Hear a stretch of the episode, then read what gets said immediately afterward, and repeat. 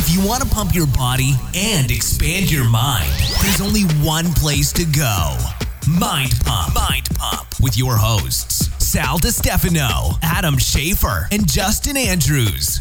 In this episode of Mind Pump, for the first 39 minutes, Justin, Adam, and I do our mm-hmm. current event first. intro conversation. First, we do a little competition. We do the childhood cartoon theme song You call that a competition? competition. it was a blowout. Uh, we talk about our childhood crushes. Hey, Debbie Gibson. Uh, we talk about Kathy Ireland, I love you. celebrity endorsed products or shams. Tom Brady. Whoa. We talk about the Joovv light. This is the far infrared light that Adam is using on his skin at the moment. If you go to Joovv, that's J O O V V dot com forward slash mind pump, they'll actually give you a massive discount. We also talk about the Amazon, uh, Amazon Berkshire Hathaway, and JP Morgan uh, healthcare com- combination. So they're coming together. They're trying to create a new healthcare system for Amazon employees. Very disruptive, Look out, Kaiser. very exciting. Let's see what happens. Look out. Taking Here on she comes. Megalithic. How about that one, Justin? Yep. Whoa, here she comes. There she is. Watch out, boss. She'll chew you up. I love that. Yeah. Uh, we talk about how Adam, Man-eater. Adam, he didn't even know this happened. First one out of all of us that made it to Joe Rogan. Boom. he, had- oh, man. he didn't even know what happened. Who's your daddy? And he appeared on the Rogan show. We had a little pot going on, just so you guys all know. I won right there. He- First person to get on Joe Rogan. He won Oh. the pot. Uh, then we talk about the Organifi Kermit blend, which is the green juice and gold juice, and the Christmas blend, which is the red juice and green juice. If you mix them up, you get uh, different effects, different flavors. Uh, try it out yourself. If you go to OrganifiShop.com and enter the code MINDPUMP without a space, you'll get a discount. Then I talked about my weight gainer shake recipe that I had this morning. It's like 800 calories of pure creamy awesomeness. Beefcake. Then we talked about sex shops and Christmas gifts. Don't we always? Trust me, you want Adam at your white elephant party. Oh, yeah. yeah. then we get to the questions. The first question was, what are the It's benefits? as big as a white elephant. What are the benefits of pause reps? This is when you're taking your repetition through its normal range of motion and then you stop. You stop halfway through or at the bottom or at the top or something. Are there benefits of that or are you just looking funny in the gym? That's really the question. Oh, I can't do it. Oh, I can. The next question was uh, when you're training, how come sometimes everything feels super heavy and on other days you feel like everything's super light? What the hell is going on? Is it recovery? Is it nutrition? Is it the full moon that might have an effect on Oh, you? it could be It's that. the tides. we had the blood moon, right? The two, the 200 years. We did. It's that time. Bloody moon. Yeah, it's that menstruation. The next question was how do you break a bad habit? You know, Justin goes into a personal uh, experience, how he used to bite his toenails. How did he stop That's, biting? all, that's pretty flexible. You got to toenails. give me that. or is he still doing it? I'll give you a little clue. He just started biting other people's toenails. and the final question What are our thoughts on the best personality types for those in the fitness industry? Like, what category of personalities of people do the best in fitness? Is Usually the ones that aren't assholes. Is it extroverts? Is it introverts? Not is necessarily it true. is it nymphomaniacs? One of those three. Oh, some assholes make it. we pick That's one of those three. Also, we mention uh, Maps Prime A lot. in this episode. Now, listen, It's like, listen, are you? Why do you not have this? I don't care It's offensive. what workout you're doing. Money back guaranteed. I do not care what workout you're doing. I mean, I do care, but you can choose to do whatever you want. You can do whatever workout you want. By not having it, you're saying "fuck you, mind pump." Prime, This would actually make CrossFit okay. that's it.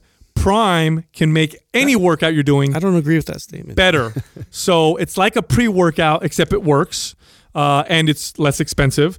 You get MAPS Prime. It teaches you how to prime your body properly for your workout. So it teaches you what to do before your workout based on your own body's movement patterns. Yes, it is totally individualized, 100% to your body. Once you prime your body properly, now you're going to squeeze out more out of your workout. So think of it this way Imagine if your potential is 100.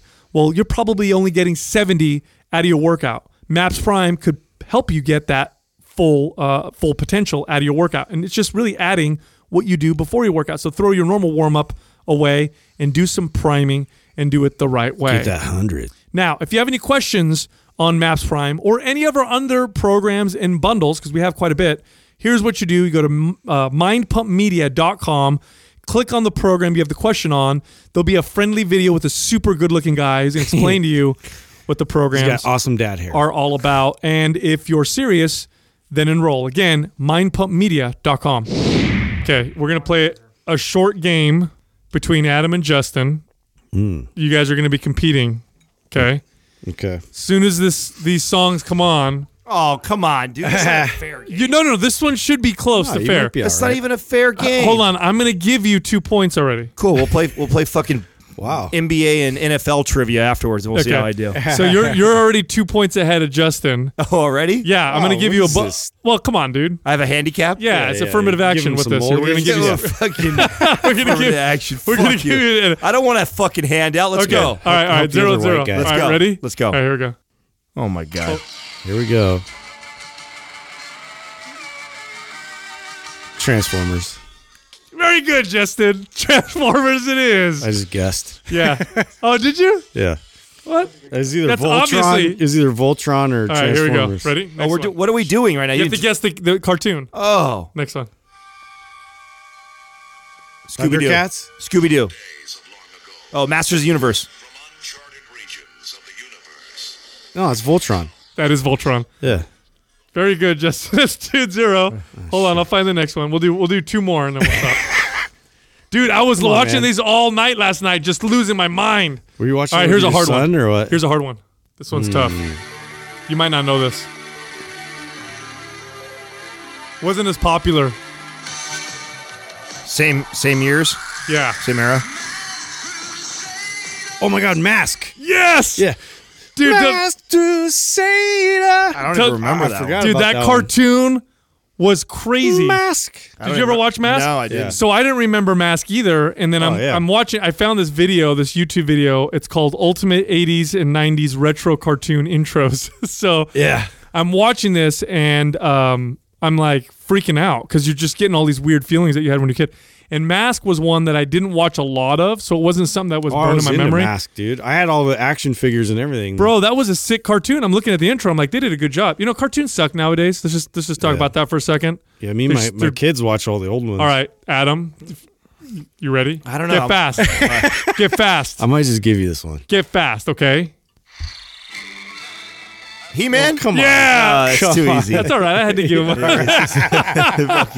I was I was watching like uh, Ducktales, TaleSpin, Gummi Bears, fucking Oh, yeah. GI Joe, Gummi bears. Garfield. Bouncing those, here those were and my there and cartoons, man. everywhere. Yeah, yeah. X Men. I looked all the X Men That cartoons. was like the power ballad of power. Did you guys? So you, uh, so there were the the prototypical male mm, cartoons when we were kids, right? There was like He Man, Yeah, and then G.I. like Joe. Jem came on after that, and you're like, Yes. ah, turn this shit. off. Really? Oh yeah. I like Jem. I mean, she was truly outrageous. She was. I like Jem. I like Yeah. watching Jem. I had a crush on Jem. I never even seen that one. She-Ra. What was your first? So this is so this took me down a rabbit hole of looking up old TV shows and shit, and uh, I remembered my first celebrity crush, my very first one, really? Punky Brewster, Yeah.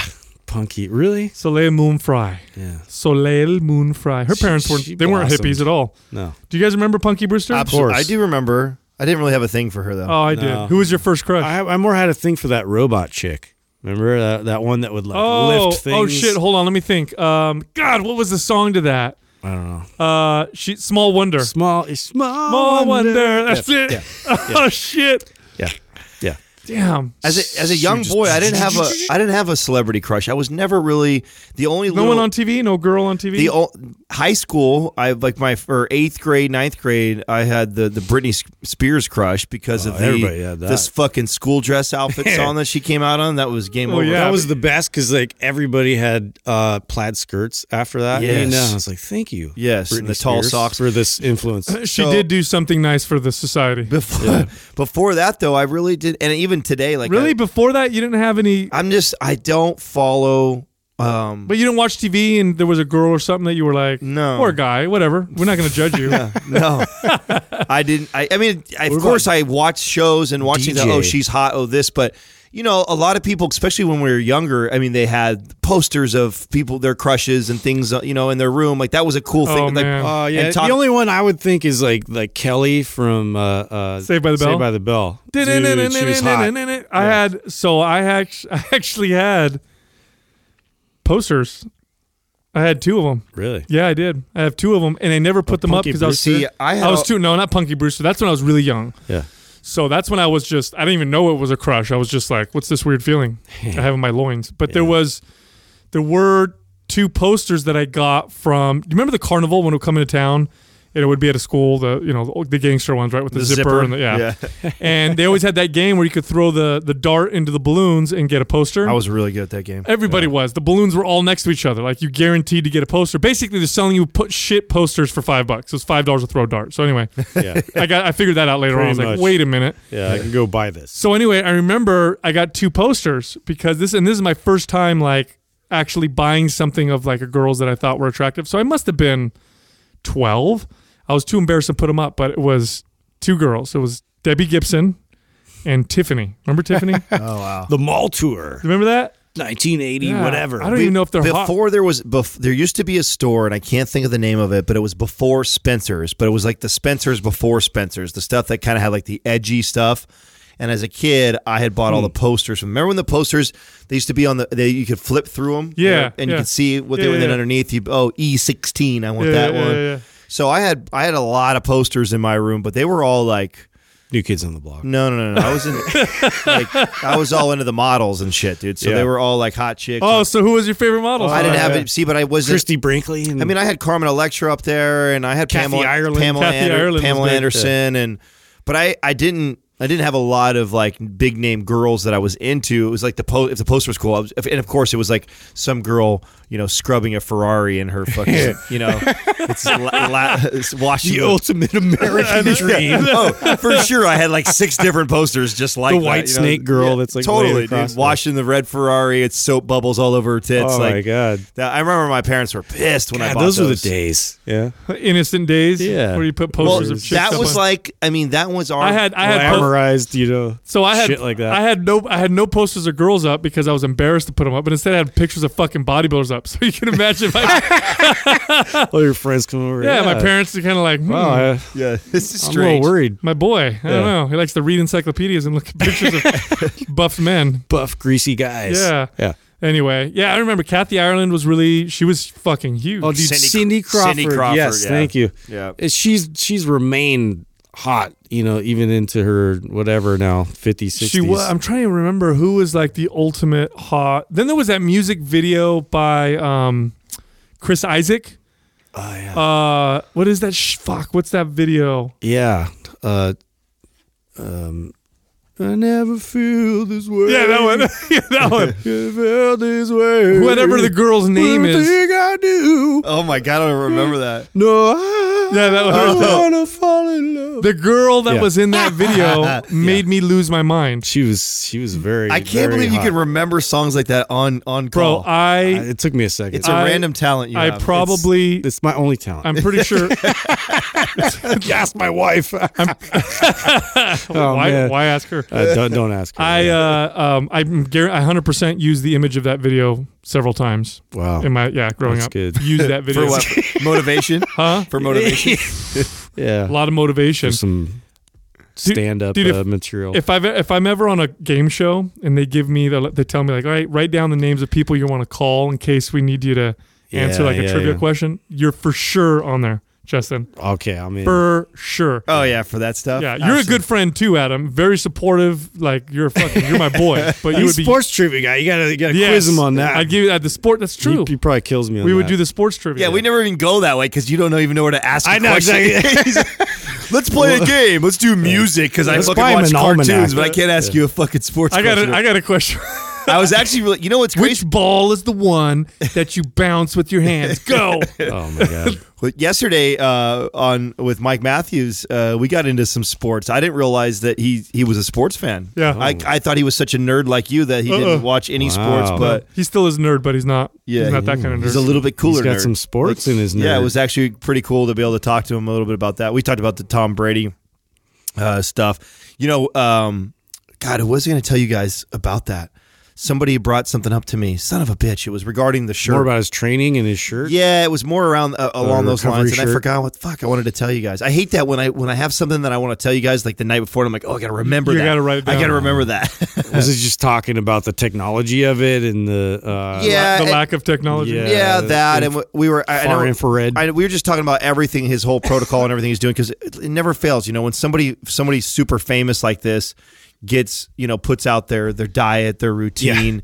how- wow, he's really good. He's handsome and he has a supermodel wife. Uh, whatever you're doing, let's go ahead and package that. I always wonder too, like, so you know, did Under Armour have the idea that they wanted to create this technology, or did they have the foresight to say, Tom Brady's forty years old, he's broken all these records.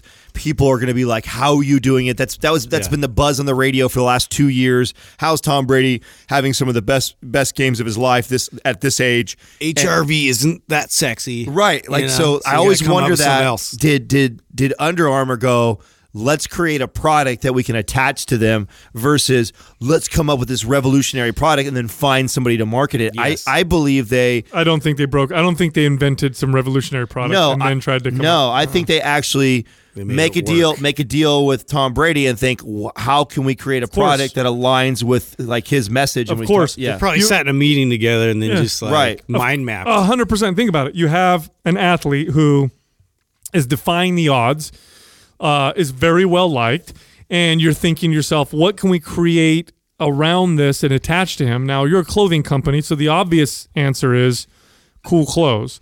But there's nothing different about that, and there's nothing about the clothes that you could hint towards better performance. And everybody's talking about his performance. Right. So it makes sense that that's what I would do if I was in this meeting. Like, what product can we come up with that's clothing, but that also could potentially contribute, or we could say contributes to performance, and it, and then attach it to you, who everybody's Right. blown away with your performance. It's it, it- Let's invent clothes. it's that- almost obvious to me because when you think, I mean, it's no different than the bodybuilding world. I mean, this is what they do. They find a bodybuilder who goes pro or wins a show, and then they tell them, you know, hey, market this supplement. It's like motherfucker never took any of that to get to that point. Yeah. All of a sudden, now he's posting it every every fourth picture Now, is uh is his supplements. You, you know what's funny about Yeah. that is uh, I think bodybuilders, pro bodybuilders, have lost that power. Oh, they have. They, they- Uh-huh. They've lost a lot of that power because it's oversaturated. well, now. not just oversaturated, but everybody, most people now know that they're on a lot of drugs. Yeah, it's like steroids. Yeah, so nobody now like if a bodybuilder's like, "Oh my god, I did this new thing and this is why I built so much muscle."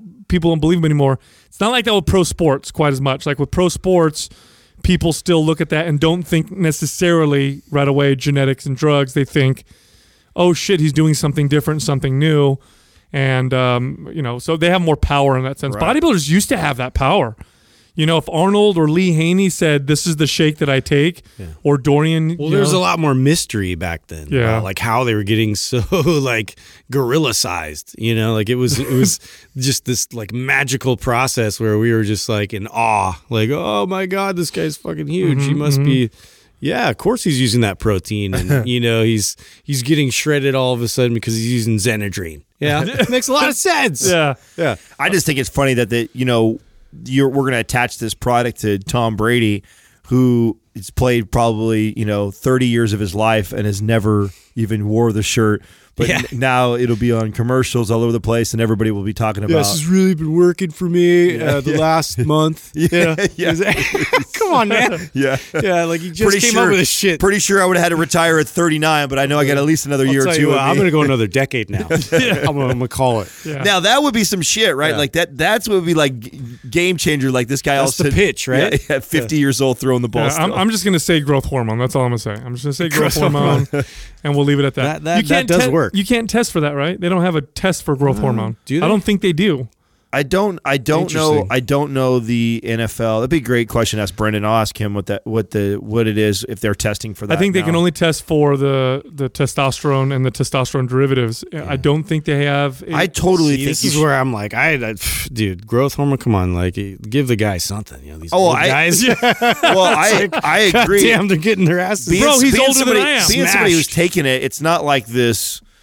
I I think HGH is one of those things that is overrated as far as what people think it does for you. You think that you're going to take it and be like, oh, that's, No, no, no. Because you hear people say it all the time, like, "Oh, I guarantee he's on this and he's on HGH for sure." Like, yeah, he probably is, but the HGH doesn't make this guy superhuman. I mean, No, of course not. it's like the it. would but if you've been on it, you know, if he's been on it for four or five years, it's the fountain of youth. Yeah, it should help. That's what what I noticed from it more than anything else. Like, first of all, it took almost six months before I really felt. And the first time I ever did HGH was almost I don't know six years ago or so. And luckily, I had somebody who was telling me they're like, "Listen, you're you're going to take this. You're not going to feel all crazy." So I was ready for it to not like feel that way. Uh, and he said it'll take a while before you you really feel it in your system, and you'll notice like things like energy and sleep and your fingernails and hair growth and you know skin and stuff like that.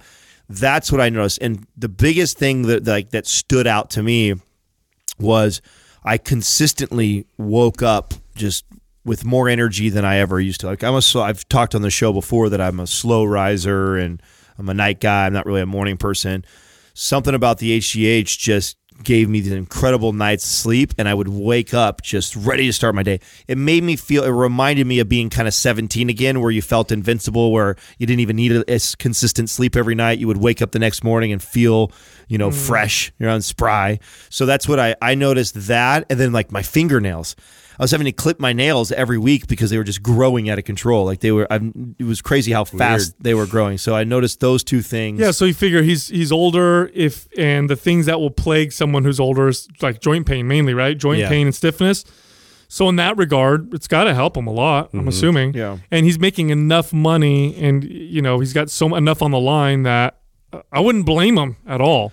There's the whole lying factor. dude athletes now they with the amount of money they have the resources that they have i mean they just they're on the most cutting edge of everything. They're all using infrared. They're all using cryotherapy. They're all Halo uh, technology. dude they're they're using everything. And and again you know it, what it reminds me of is like when we used to talk about ben greenfield is it makes sense for somebody like that who's taking all, that's doing all the other stuff it's not like mm-hmm. tom brady is wearing a fucking infrared shirt and doing cryo and doing those things like that but then he's out fucking eating shitty food partying all night long or whatever you know what i'm saying it's like Yeah. okay so he's he's optimizing almost all aspects of his life. So okay, it gets it makes sense to throw some of these things in there to to completely max out.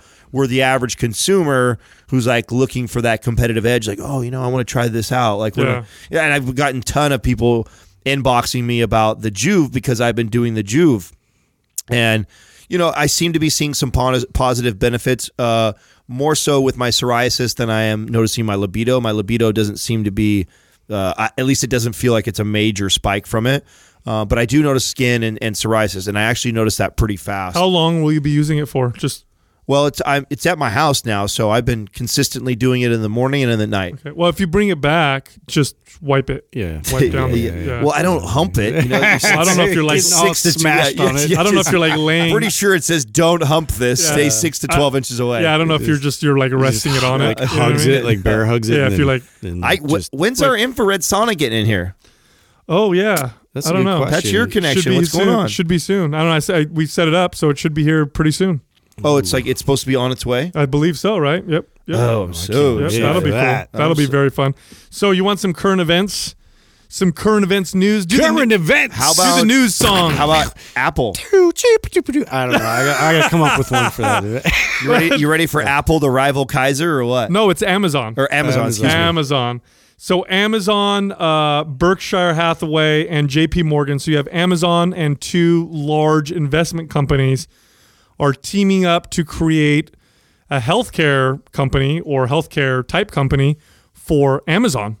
Boom. Yes, this is great. Man, where did you hear this? Competitive healthcare. this, dude? You know what's funny? Uh, What that they would start doing this? Yeah. Oh, it's, come on, bro. It's obvious. It has to. You know why?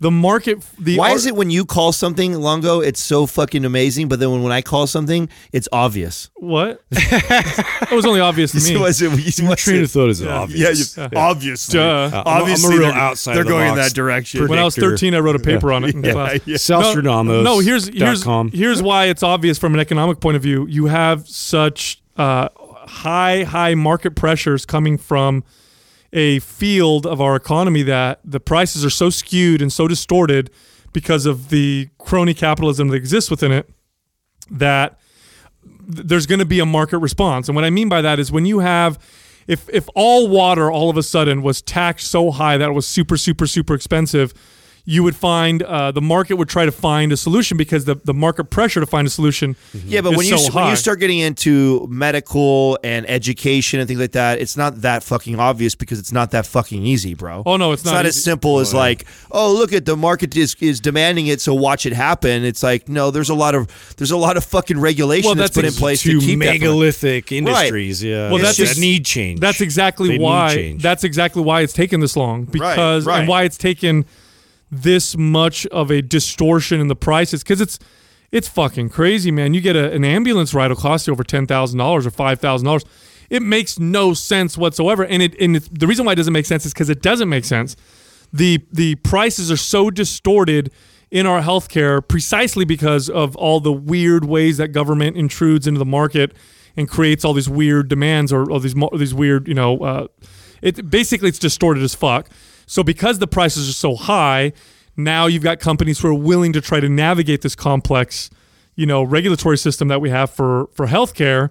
And they don't. By the way, the stock market didn't like it. Amazon, hmm. when they talked about this, their stock dropped because Really? people, are, yeah, be- Like, just because it's such a beast to tackle. well, dude, it's it's one of the most. There's a few markets in the Well, U.S. it- that it are prob- heavily regulated, and that's one of them. yeah. He's they're they're probably also going to take a major loss to make it happen too. I Yeah, mean, that's of course. typically what they they they do. I mean, But that's what I love about Bezos. He's not scared of that. Yeah, you no. know, he'll take on the impossible like that and really try Bro, to Bezos make and Elon efficiency Musk, there. man, those are my my two dudes right there. bro. I mean, Do you have a threesome? it's a, it, it is incredible to see like what he's willing to take on, you know, and like and, and disrupt the whole process with that. Yeah, it'll it'll be. I mean, there's there's definitely some laws that need to change. You know, like it- there's you could go to a physician's assistant for a lot of the things you go to a doctor for. You could definitely have a pharmacist give you things that you have to go get prescription for. You know, this it's just it's crazy how expensive we made things, and those are just two silly examples. Then there's all these regulations that make competing insurance companies not able to I think it's because they have to completely stay with- silly. I should be able to go. I should be able to go see you, and you be my doctor if I want to. If I'm stupid enough to let you fucking, you know, be my doctor, Sure. that, why not? Though I mean, I don't understand why that. Why it just makes no sense to me. You know, Yeah, no, it's like I should have that right to be able to say like, hey, you know what? Sal's a really smart guy, and even though he didn't go to med school, I feel confident that he can help diagnose this cold of mine and help point me in the right direction. Like, why can't I go to like a private place? There's this. Fi- there's uh, that's a fundam- That's a philosophical, fundamental, moral question. Is in that it really boils down to this: is that you own your body and you own your mind, and that's the bottom line. You should be able to do whatever you want to your body and your mind, including making a voluntary, you know, transaction with somebody who says they're going to treat something that you have. Now, the bad would be from someone lying, right? From uh, from deceit, but that's different. We're you know that's when you're lying. That's the way if you if you make a contract, the person lies on the contract. Of the I agreement. feel like 20 years ago that that would be a problem, but now with the way like for like how we do Yelp, like it just wouldn't exist. Like you fuck up one person, that's to be the last. The medical system already fucks up on enough people, and it's it's regulated. So if it was unregulated and we allowed people to regulate it through reviews and stars, like and I was let's say I was searching something and I had so, and there was uh, you know something specific wrong with my ankle, my Achilles, like my Achilles, right? So instead of me having to go through the medical system, what if I could search doctors or people that specialize in Achilles tears, and then I, I can look read the reviews like, oh my god, this guy was amazing, he helped me do this or this, or it's poor. Oh my God! It made Yeah. it work. You know what I'm saying? I'm not gonna go see that guy. You know what I'm saying? Or girl. Like So they just- have rating websites like that now with doctors and stuff like that. Right. I, I mean, really, if you want to, here's the thing: like, if you if you really want to lower the price of of healthcare, you you've got to let it stay out of it completely, and let them compete and let people pay out of pocket. I guarantee you. Uh, you know what's happening right now? And again, this is the market starts to respond in weird ways.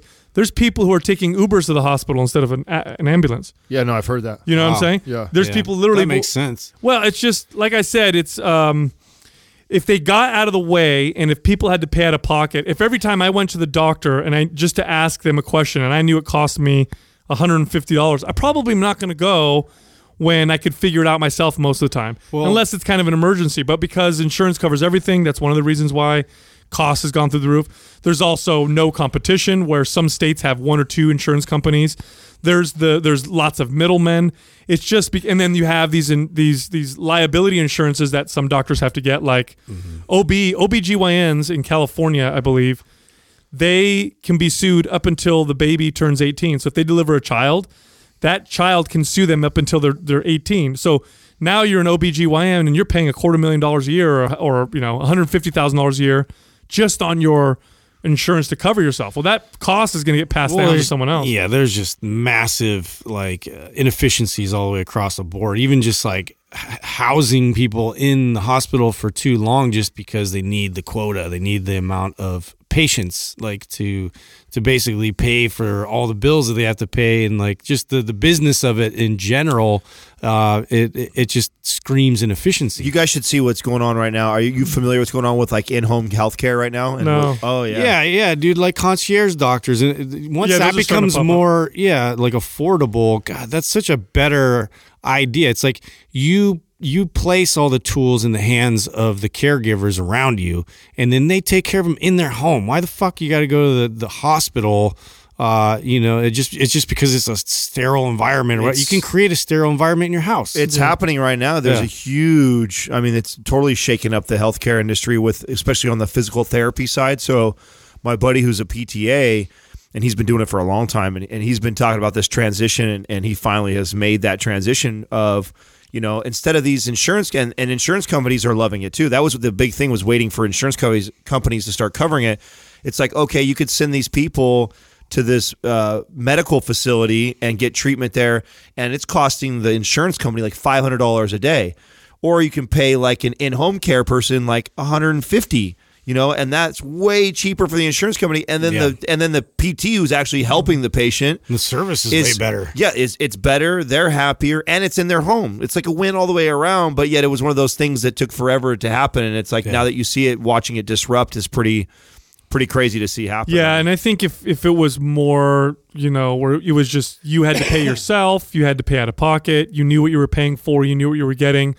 We could rate it off of that um, because most people have no idea how much their procedures cost. Yeah. Most people know their deductible, and that's it. You ask them, you know, hey, you went to the doctor for this. Do you know how much you actually paid? And they'll say no, they have no idea, which is not a good thing. Well, The and person- then the patient's more involved in the process. A, a big, big problem is that you know we just we we go in and we just trust like like like open trust for like all the way through the entire process without any education going into.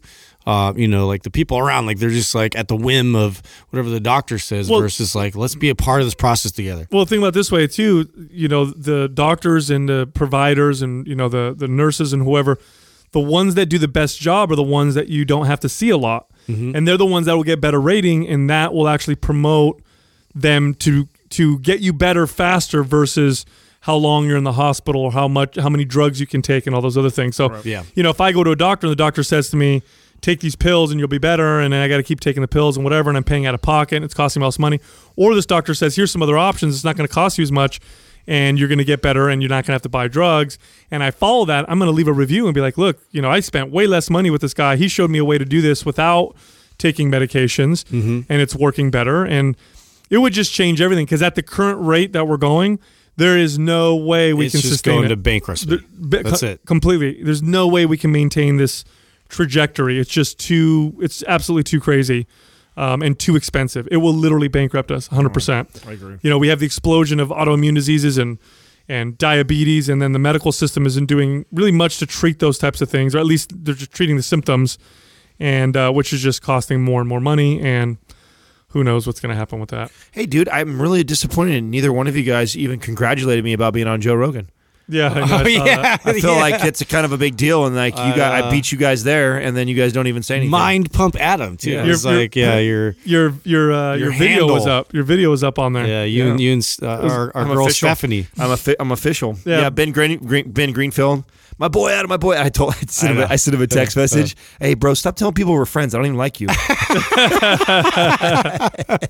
That's hilarious. Uh, well, now it's solidified to millions of people. So That's that's absolutely hilarious. yeah, that video is it's kind of crazy and random. Okay, that's a little mind pump uh, prediction and, and foresight on our part, right? To when we saw and found out about Eldoa, all of us were immediately fascinated uh, with it and thought, man, this is super important that people need to to hear about this. And that was one of the first videos we did in studio when we first got here. And it's just it was just by chance because Ben Greenfield just happened to be talking about Eldoa Yep. as an incredible technique for uh, relieving pressure on your low back. And uh, Joe was like, Eldoa, what's that? How do you spell it? And then they type it in. And our video was the first. Yeah, because we have the number one video. I think it, it was at like 30,000 views. So we popped right up. So that was pretty cool to see that. It was, yeah. No, Yeah, the, that's the, uh, Eldoa is fascinating. It's basi- it's creating traction. Uh, I mean, With is a- fascia. yeah, with fascial lines. So uh, moving your body in positions where the fascia now is creating traction, or or or you know, traction means you're you're creating space in between the vertebrae. You're pulling things apart. And I really wish they would explain it that way because every time I ask an Eldoa practitioner what Eldoa is and how it works, I get this Yeah, it's, I get this long like, form like 30 minute Yeah.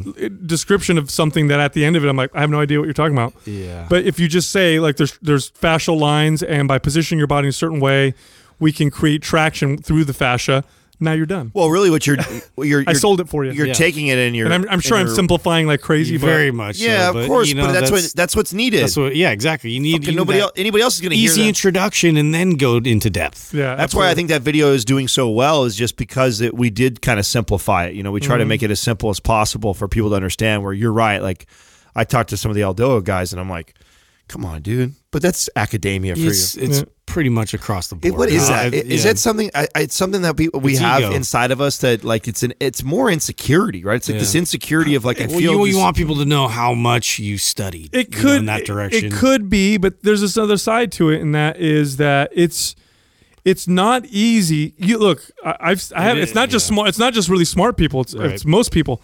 If you have someone who, you know, how many times I've had people who started a new business or have this idea, and I say, "Cool, tell me what it is," Yeah. and like an hour and a half later, I have no idea what Yeah. you're do what you're trying to do. They don't know how to put together a simple elevator pitch because They're they- in it too much. well, they want to tell you everything. Yeah. They want to tell you the whole thing up, down, left, right, and like break it all down and explain it to you, which only leaves you more confused. This is something I used to teach. You know, when I would teach people how to sell, is you need to be able to summarize what you're trying to say in a 10 second you know conversation like that, and that what they call that the elevator yeah, what's pitch the soundbite? yeah, what's the soundbite? Ve- It's very difficult for some people to, to do. We had a friend of ours who had a fitness product or program, and we went. I mean, it was me and you, right, Justin? Yeah, huh? We went and met, and I'm not gonna say who it is. I don't want to put him on blast, but we went and met with him, and he was trying to break it down. And dude, it, we were there for There was layers on layers. bro. on We were there for two and a half to three hours, hmm. and at the end of it, I with, finally with Prizo I stuff. finally looked at him, and I'm like, I still don't know what this is. I know. I don't know what you're doing. You have to explain to me what you're doing because if you can't explain me, your friend who's super interested in what you're trying to do and is Right. and mm-hmm. if I'm excited He's in the same industry. and willing to help you and I'm in your industry, if you can't explain it to me, no way in hell you'll be able to explain it to the average person. Right. Yeah. So you need to be able to do that, otherwise you're fucked. It And is a skill, you know. At the end of the I day, I think it is. Yeah. Hey, I've been getting a lot of messages on, believe it or not, on the Kermit blend, the Organifi Kermit blend.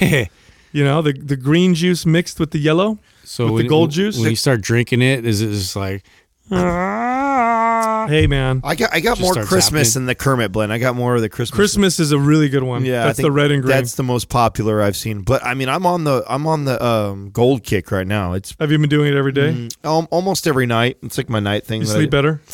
Uh, I don't know if I would. I can attribute that yet to that. You know me with What stuff about like your that. What about inflammation? Because you have your ankle. Yeah, but it's not really inflamed anymore. Okay, good. Yeah, yeah. I'm beyond, I'm beyond like inflammation right now, and I'm not really lifting very consistently. I mean, I'm probably hitting the gym twice a week right now, so I'm not, I'm not, I'm not battling a lot of inflammation. I'm all, and I'm also on low, low carb uh, right now, so I, I'm not really seeing a lot of uh, inflammation. So to attribute the gold, you, I wouldn't do that yet. But, But I it like tastes good. it tastes fucking great. It tastes really good. It's really good. It's the best tasting thing that I think that they made. that so or the far. cacao bliss. I mean, the cacao bliss is pretty awesome. Oh, that's just a Yeah. treat. Yeah, that's something that we've done regularly, and it's my little go-to. I just I put it in my cocoa whip and whip it up with some. So this morning I made uh, like a little weight gainer shake. It's not really a weight gainer shake, but I wanted something high calorie, and so I took, and I've done this before. I take coconut, milk in the fat. can, Yeah. so like the full fat coconut milk, Mhm. and then I put that in a in a blender. So that by itself is 600 something calories. Meaty. Then I put uh, four egg yolks because I want the cholesterol on top of it. Then I put some of the Organifi protein powder and I did chocolate. And then on top of that, I did cacao bliss to throw in more of a chocolatey like flavor. And man, when you blend that up, it's so thick. It's like, it's almost like a batter, and it's really fucking good. I want to try. it. My client gave me this idea. She what she's done with it. She said, uh, take the cacao bliss. She takes uh, coconut milk, freezes it in ice cube trays, and then puts the ice cubes in the shaker cup with the uh, cacao bliss and and shakes it up. And so you got the the the coconut ice cubes that kind of melts in there, and then she puts dates. So she says dates. She with blends that- it up with dates. No, it's not Very even, doesn't even. Yeah, doesn't. I don't know if she said blend. I think she just shakes shakes it up. what do She- the dates do? Just float around in there? I don't know. I, don't, I haven't. gotta se- blend I haven't it. seen it. I don't know. That'd be a weird thing to have in your drink, floating around Yeah. like a lump. yeah. maybe she. Man, bl- it's Maybe a she does tasty a, lump. a magic bullet it or something. But I thought that was uh, interesting. I'm going to try that out. By the way, you know, before the blender used the name Bullet, do you know what a bullet was? Do you guys remember? Yeah, it was a vibrator. It was a little tiny sex toy. yeah, it still is. They still sell them. They still sell them? yeah, they're So called. they magic market it like you know for your long I don't- train rides. You know, I, th- I think. I don't think the, the sex toy company ah. cared when the when the blender came out. Like it was like conflict of interest. Like uh, I don't think anyone's gonna be shoving any blenders up their vagina. Have you guys soon. ever I don't think this is going to be a Yeah, problem. have you guys ever been in a in a sex shop? Of course. yeah, man. With yeah, yeah. When's the last time you've been in a sex shop? Oh my god, probably years ago. But there's one in Santa Cruz. It's like called Frenchies, and uh, it's like it still has that creepiness where you know you everybody's cool, and then there's one guy, you know, and he's there like way too long, and he's just kind of perusing like like the massive dildo section. And you're just like, bro, like, You need to calm down. you need to calm down, man. That guy is into it. I you know? went I went into one when I was uh 19, I think, to buy That's uh, the last time you went in one. No, no, that's not the last I was time. like, fuck, dude. I was But when I was like 19 was one of the first times I walked into one and I was going to get a dirty movie. I was going to get like some, you know, some porn or whatever. And I remember walking in and it was so uncomfortable to walk in there because I'm, you know, because everybody knows why you're there. There's nothing else that they're selling other than sex stuff and porn. Yeah. So then I'm going through the porn section and part of me wants to take a long time to pick because I'm like this I'm not going to come back here for a while. Yeah, you're like, I want to make a good decision. Yeah, I'm going to make a really good decision, but then you don't want to take too long Yeah, because you feel you weird. turn into the guy that's staring at the dildos. So while I'm looking, the girl that works there, who also happens to be, I don't know, 24. So I'm 19. She's not that much older than me. She's still young. She comes over and she's like, Do you need some help? And I almost died, dude. I'm like, I don't know what to say to this girl who because works in a. you don't know what kind of help she's talking about. Yeah, exactly. I, will never forget that. So now to this day, if I ever you walk, show me how to Steer use me in the right direction. it's always weird to look at the employees in the store. batteries? You know, imagine if you were, you know, you worked in one of those places. You know what I'm saying? oh yeah, And people no, ask you questions. That's a weird You know, job. hey, how does this how does this work? Well, this end goes in here. Yeah. This one goes in your partner. I would just assume. so- I, I would assume somebody who works there is probably kind of a nymphomaniac. That's what I would. You guess. think so? I would guess hmm. that. I would think that you really have. What if you're a- not a nymphomaniac? Then you then all of a sudden you get that stereotype. You know, I bet you they get. I wonder if they get hit on. I'm sure. I'm sure. You think so? Absolutely, especially if they're halfway cute. Are you kidding me? Like Justin said, you know how many creeps probably walk There's in that so store. many. Yeah. It's, there's got to be a higher rate of creeps that come in there than just you know Jane and Just Joe. trench Jane and Joe for for, a. Friday What- Friday night. Honey. One, one of the stores that you're not angry that they don't have a return policy. Like that's good. You'll return shit that you buy over here. this didn't work out. I was just in there a couple months ago. Oh wow! Like all you need is a dishwasher. I- Yeah. I'm I'm notorious for you went in there a couple months ago. Yeah, yeah. So I go in every year. So we go in. We it's a this is kind of like a traditional thing that I do. I'm I like being the guy who who who puts the sex toy in the white elephant gift for Christmas with the family. Oh Yes, it yeah. always gets the family throw somebody up because it's like a family event. So there's like board games and stuff like that, and then out comes this big dildo. There's something rattling under the tree. Yeah. It always gets a great laugh out of What'd the family. buy? And the, uh, this year, what did I get this year? I can't even think of what I got right now. It wasn't the fuzzy handcuffs. That was the year before. This year was shit, man. I don't remember what I got. You know what's this year. funny about that is everybody But it's- laughs, but then at the end of the party, it's like, where'd it go? Oh, Someone absolutely. took it home. Absolutely, Yeah. absolutely. That's why it's hilarious to watch because I I try and get something that's funny or that actually somebody might use. You know, that's good. It's not just something like I don't get like a four foot fucking black dildo that's six you know six inches wide. You know what I'm saying? Like I don't do that. Like I get Beat something somebody up with that thing. I get something that someone's like, oh, like a card. Like one year I did a uh, they like a sex card game, Yeah. and then like the sex dice and fuzzy handcuff, all things that somebody in that family or the household would be like, oh, I would I would use those right there. yeah, then you watch them pass it around. Yeah. Oh man, there's some crazy ones out there. Some crazy sex toys out there. Oh, Yeah. bring on the bird, Doug. Do it. Oh yeah. He's vibrating.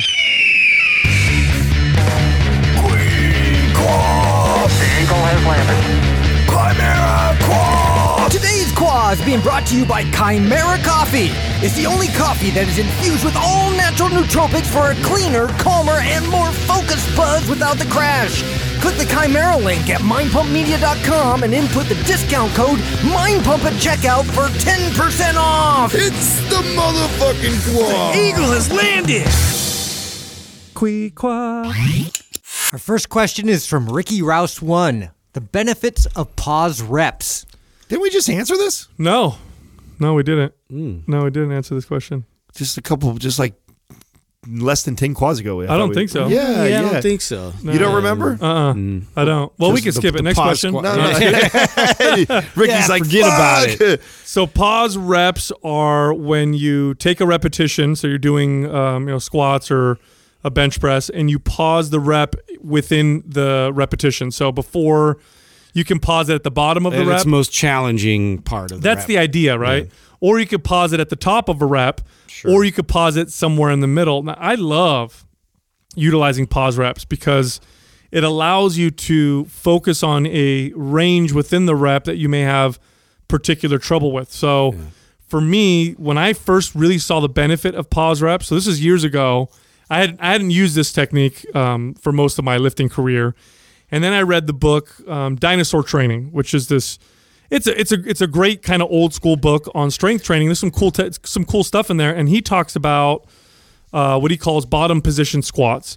And bottom position squats are when you take a barbell and Those you, are really hard to do, by the way. super hard. Yeah. You load them on a rack at the bottom of where you And would that's be where you start. at the bottom of your squat. And so you get underneath the bar, you get real tight, and then you lift from the bottom. it's such an eye opener for uh, understanding CNS because Yes. It's amazing that when we start from the top Oh, and we it's- it's half the decelerate, weight. right? What happens is our body like it, it forces that CNS to activate, right? You mm. decelerate with something loaded on you your get all back. that elastic energy everything, potential by everything coming down. fire is firing because it's like oh you know it's trying to keep you from getting crushed starting at the bottom from a dead stop and going up it's crazy how loose you feel How and much weaker you are. yes you're weak and, And- you're not connected And what Justin said with the elastic potential is that's the one of the prevailing theories in that you're when as you're lowering into a rep, muscle fibers attach at different points. And what you can what it, what they start what some of them will do is they'll attach and they'll stretch a little bit, and that elastic potential at the bottom is what gives you more strength. And it's true. Look, I tell you, if you start a squat at the bottom, Yeah, it'll you're catapult you up. a you're bit. not gonna you're not gonna be able to lift. You'll you'll lift half as much, if not start less. way light Way i light. always recommend someone start way so, light so I started doing those, and I was like shocked at how weak I was at the bo- starting off that way in a squat. So I'm like, wow, I'm gonna start Im- implementing these because anytime I find something like that, I know that if I get better at it, I'm gonna get a huge boost in strength and muscle. Mm-hmm. And then part of my training for that was to take a regular squat, lower down into the hole where I go down into the squat, and then hold it at the bottom for anywhere between three to 10 seconds. I would even do a 10 You second just want to kill all the momentum. Yeah, I'd stop at the bottom and just stay tight and hold it. And I'd count 1001, 1002, 1003, however long I was going to do it. And then I'd come back up. And what that did for me was it it it bumped my squat up more than almost anything anything else that I had ever done besides good exercise programming. I'm talking about like little techniques.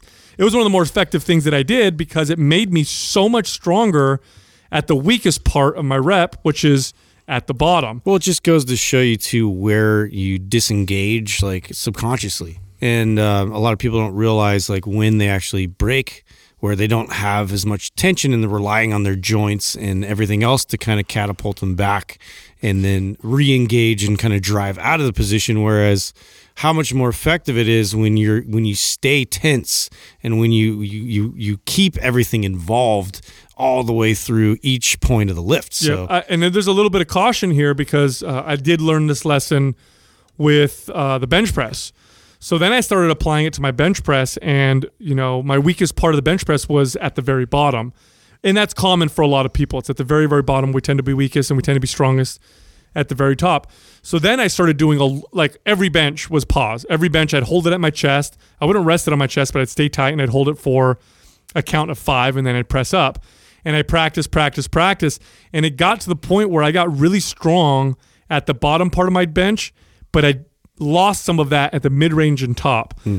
And the lesson that I learned with this is the strength that you gain from resistance training, a lot of it's very specific. It's what you're emphasizing. very most. specific. Mm-hmm. So if you practice a pause rep always in the same position, it you'll totally get stronger at that position. But you, you need to pay attention because you need to start pausing at different portions of the rep. Otherwise, you're gonna. Now, if I were to bench really heavy, I the, the first four inches off my chest, I'm stronger now than I am after that. After that, I start to get stuck. Whereas before, it was right at the bottom. And the thing, same thing can happen with the squat. But when you focus on these different portions of the rep, it is a new stimulus. It is a different adaptation. It's crazy how much like strength is you know joint angle specific. Like it, it just it on all aspects. So it's just like whatever you whatever you're expressing uh, and, and the most frequently is what you're going to end up being the strongest in. And so you just have to always evaluate that. And uh, these gross motor movements are definitely one of those where you want to take your time because the those deficiencies, you know, you won't really recognize it unless you slow down or you apply things like these pause reps. I- I just like it because it's it's a great way to teach people like better mechanics. When you when you force someone to pause and stop, because I think uh, one of the most common mistakes that I see lifters doing is their tempo and their momentum. Very few people even like I think take it one step back even before you do pause reps. How many people do you think even ch- train with a four two two tempo like that? And that's like the that at four Totally. two four two two in hypertrophy is technically the most optimal place to build muscle, right? Which we've mm-hmm. talked about how important phasing and changing out of that. And if you've been doing that for a long time, then it's not. But if you were to take like a six week study and say, okay, what's the most optimal for people to build muscle? It would be a hypertrophy based repetition range, which is that 10 to 12 rep range.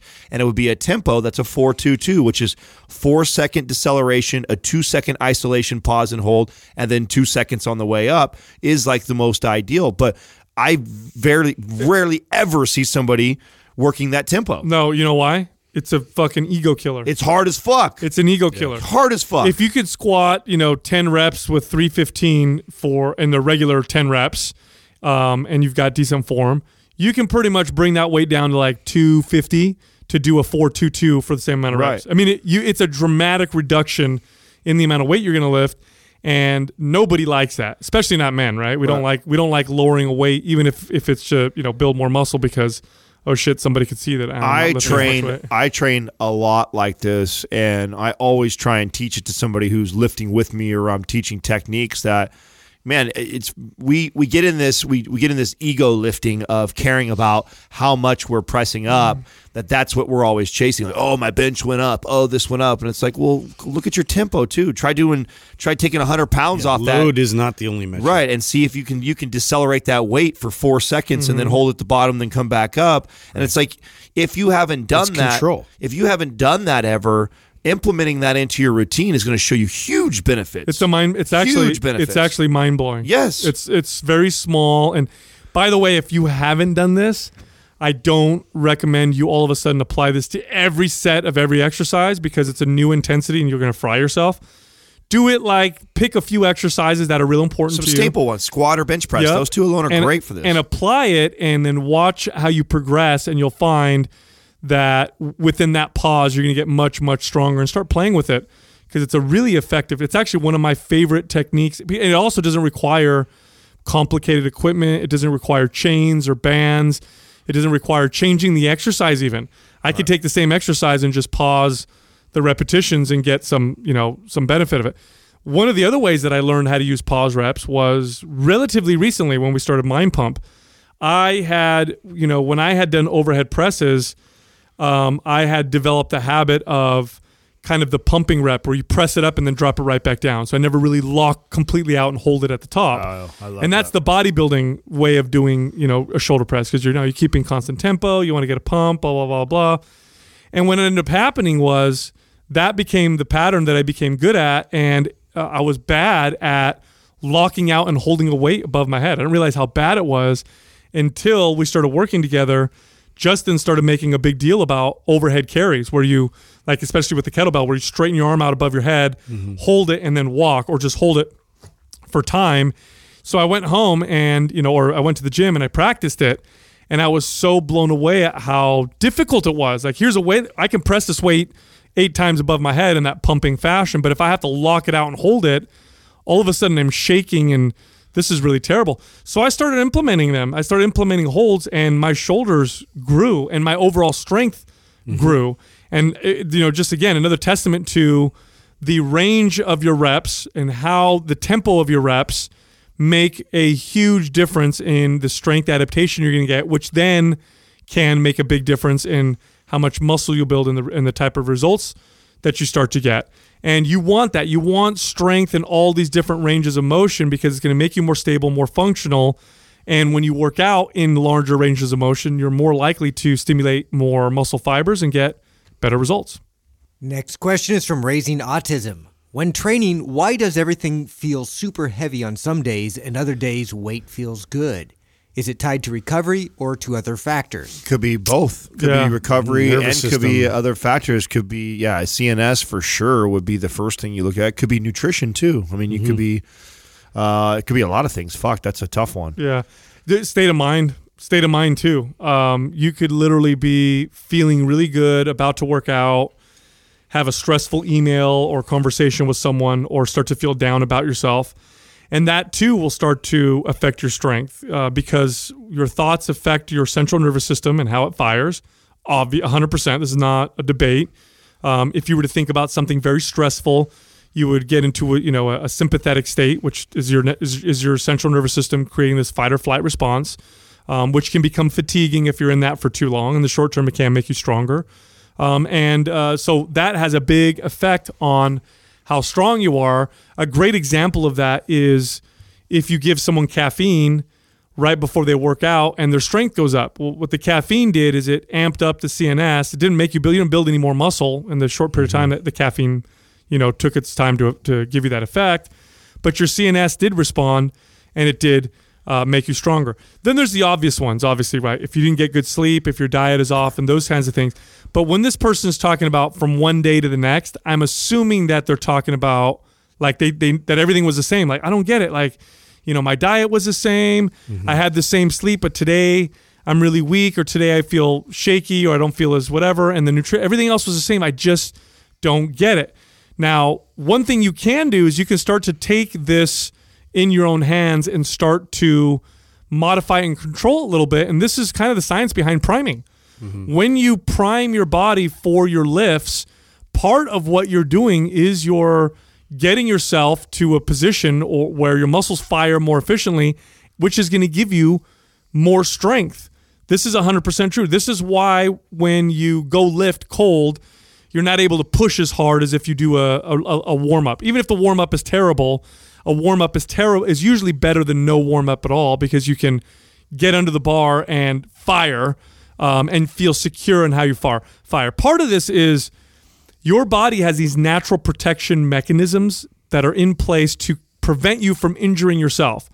So, uh, at any given moment, an untrained individual, if they were to exert maximum strength, really is only exerting a percentage of their actual potential.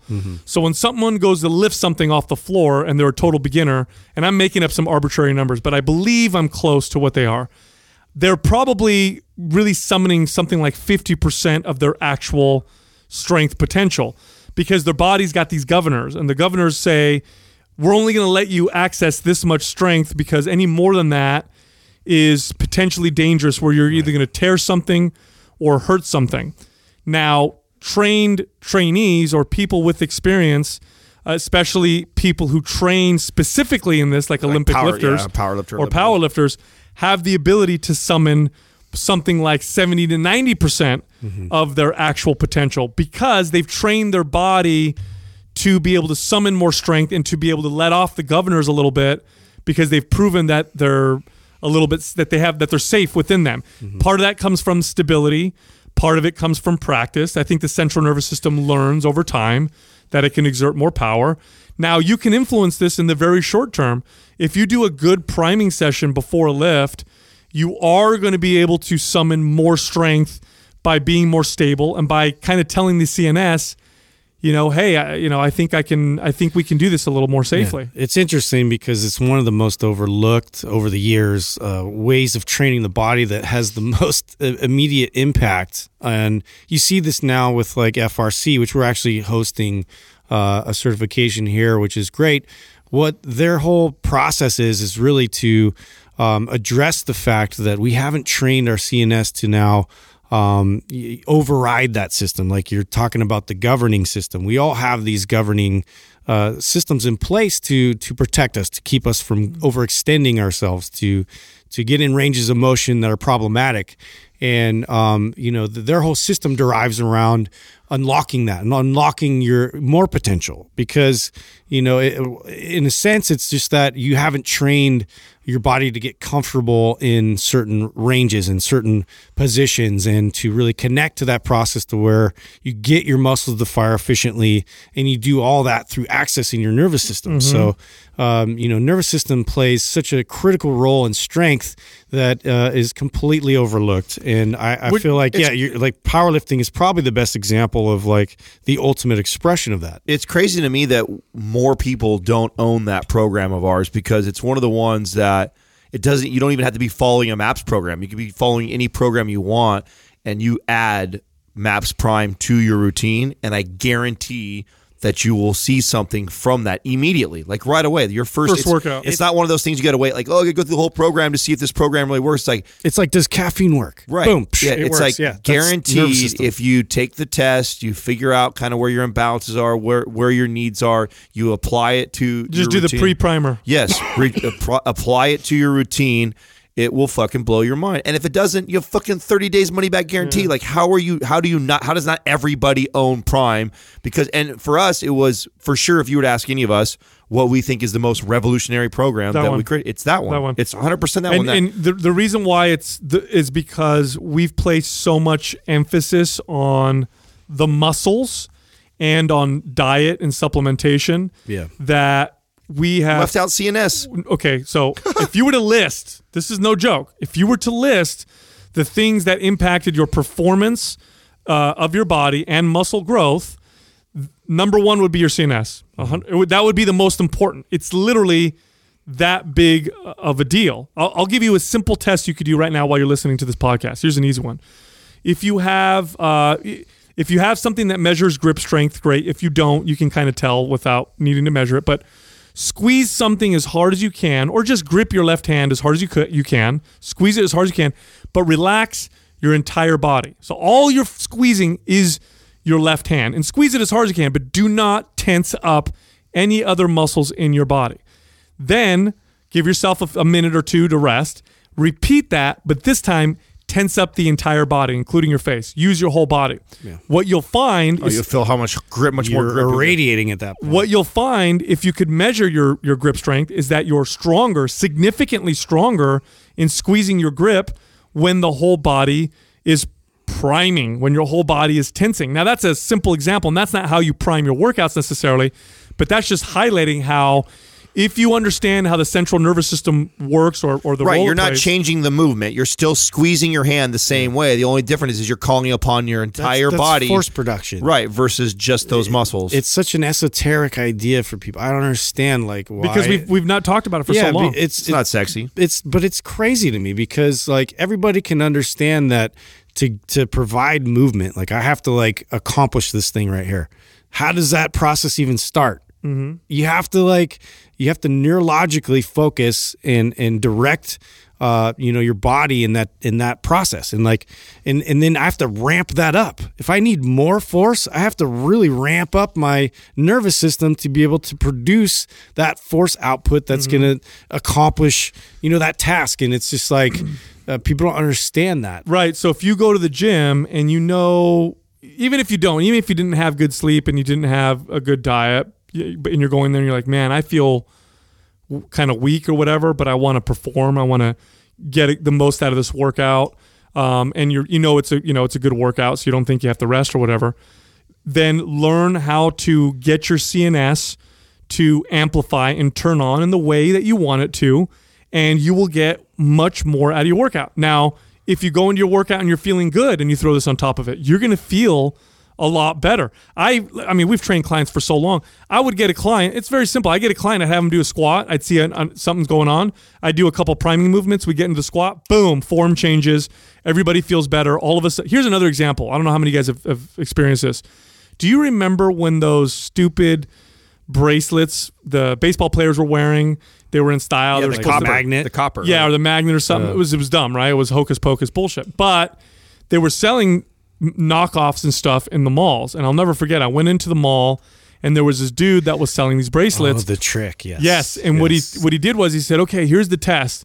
I want you to stand on one foot and put your arm out. You know, put your arm length, uh, your arm straight out to your side. Hold it as strong as you can. I'm going to try and knock you over by pushing on your hand." And the first time he does it, you lose your balance, and you're like, "Whoa, okay." Then he says, "Put this bracelet on." He puts it on you real quick, and he goes, "Try again."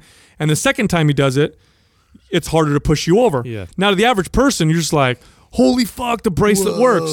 No, no, that is central nervous system adaptation. The pattern first recognition. That's it. The first time was practice. The Right. second time, It was so foreign to you. How often do you stand on one leg, put your arm out, then have someone push on you? That- Never. and you're tensing. that's you know? uh, a- another example is when I have a client who's a beginner and I would teach them how to do a single leg toe touch, which requires you to balance on one foot and then reach down and touch your toes and come back up without touching the floor with your other foot. The first set is the worst. The second and third set, they start to get a lot better until they start to fatigue and then it gets worse again. Mm-hmm. But before things start to fatigue, and I'll, I love doing this because it's fucking magic. I'll, I'll, I'll tell the client, this is mm-hmm. great for you personal trainers, by the way, that you can just blow your clients away. You can literally tell them, I'm gonna I'm gonna demonstrate to you how central nervous system adaptation works and why this is going to be a focus of ours when we train together. It's very important that we understand how the central nervous system works and how to train it properly to get you the results that you're looking for. Let me give you an example. Have them do a single leg toe touch, have them do one set. It's going to be real fucking hard. And then tell them the second and third set, you're going to get successively better. And nine out of 10 times that will happen. They'll get blown away. And now you've got your example of how the CNS adapts. there you go. Parlor tricks. Next question is from Healthy, Happy, and Free. How do you break a bad habit? That's a tough one, man. Do you guys have any bad habits you've broken? It yeah, I've broken a lot. You of look bad in the mirror and you say, "No." It just really depends on the habit. So one one right now, currently for me, I just I haven't had a Coke Zero or a Diet Coke in uh, I don't know how long now. I think I'm on 12 three- hours at least. three or four weeks. yeah, kidding. three or four. That's true. I haven't seen you have one at all. No, of course, yeah, I haven't. I haven't. So, uh, and what led up to that is, you know, and at one, one point, I have these things. I've talked about it before. Everything from cannabis to diet cokes to um, anything that I know is not optimal for my body. Caffeine, anything that I know is not uh, optimal for my body, and I start to uh, find myself ramping up. I give myself a little latitude. I'm not fucking a stickler where I freak out like, oh my god, that's so bad for my body having a diet coke, you know, every once in a while. It's when I catch myself starting to have one every day, and then when I even start catching myself having two in a day, and it's like, okay, now it's time to stop buying. And the first step for me is to stop buying them. So like I have them in my house. If they're in my house, it's really hard to not go have one with dinner or with something that I'm eating. So for a habit like that, I, I don't go cold turkey. I, I know people, the other people that think it's easier or had more success that way. Um, I, I tend to like to just kind of scale it back because then it doesn't feel like I'm really depriving myself. Like I'm, I went from having a Diet Coke every single day and sometimes two in a day to none whatsoever. I go from the guy who was having it every single day and having it in his home to not having it in my home, but then maybe when we go out and we go to this Mexican restaurant, I decide I want a Coke with that, or we have a pizza on Friday, and so I decide I want a Coke with that. Did you find yourself when you would have because I I feel like there may be a distinction between a behavior and a habit, although I'm not quite sure how to make that distinction. I'm trying to as you're talking, I'm trying to think to myself if there is in fact like a, like if it like is it I, I when I think of a habit, I think of something that you're like instinctually just doing. Like I just do this, and I don't even think about it. Was was hmm. was your Coke was you know was that becoming that way where you yeah, just, and that's what I that's what I mean is like when it when it comes in when it turns into something that be, is starting to become a habit, right? like you that's don't when- even think about it, you right. Just grab just- it. I start grabbing it, and the the sign for me that it's becoming a habit is when I've gone and grabbed like two in a day. Like that's the that's kind of Mm. the light bulb that goes off for me. That it's like okay now this is becoming such a habit that I just go when I go to get something to drink it's to go to the refrigerator grab the diet coke and I could see where this is leading. And the same thing goes for caffeine. Like if I catch myself you know going for a, a coffee or a caffeine drink every single time I feel a little dip in energy or I feel I need a, a pick me up and that becomes my go to and next thing you know I'm going from one a day every day to two or three in a day.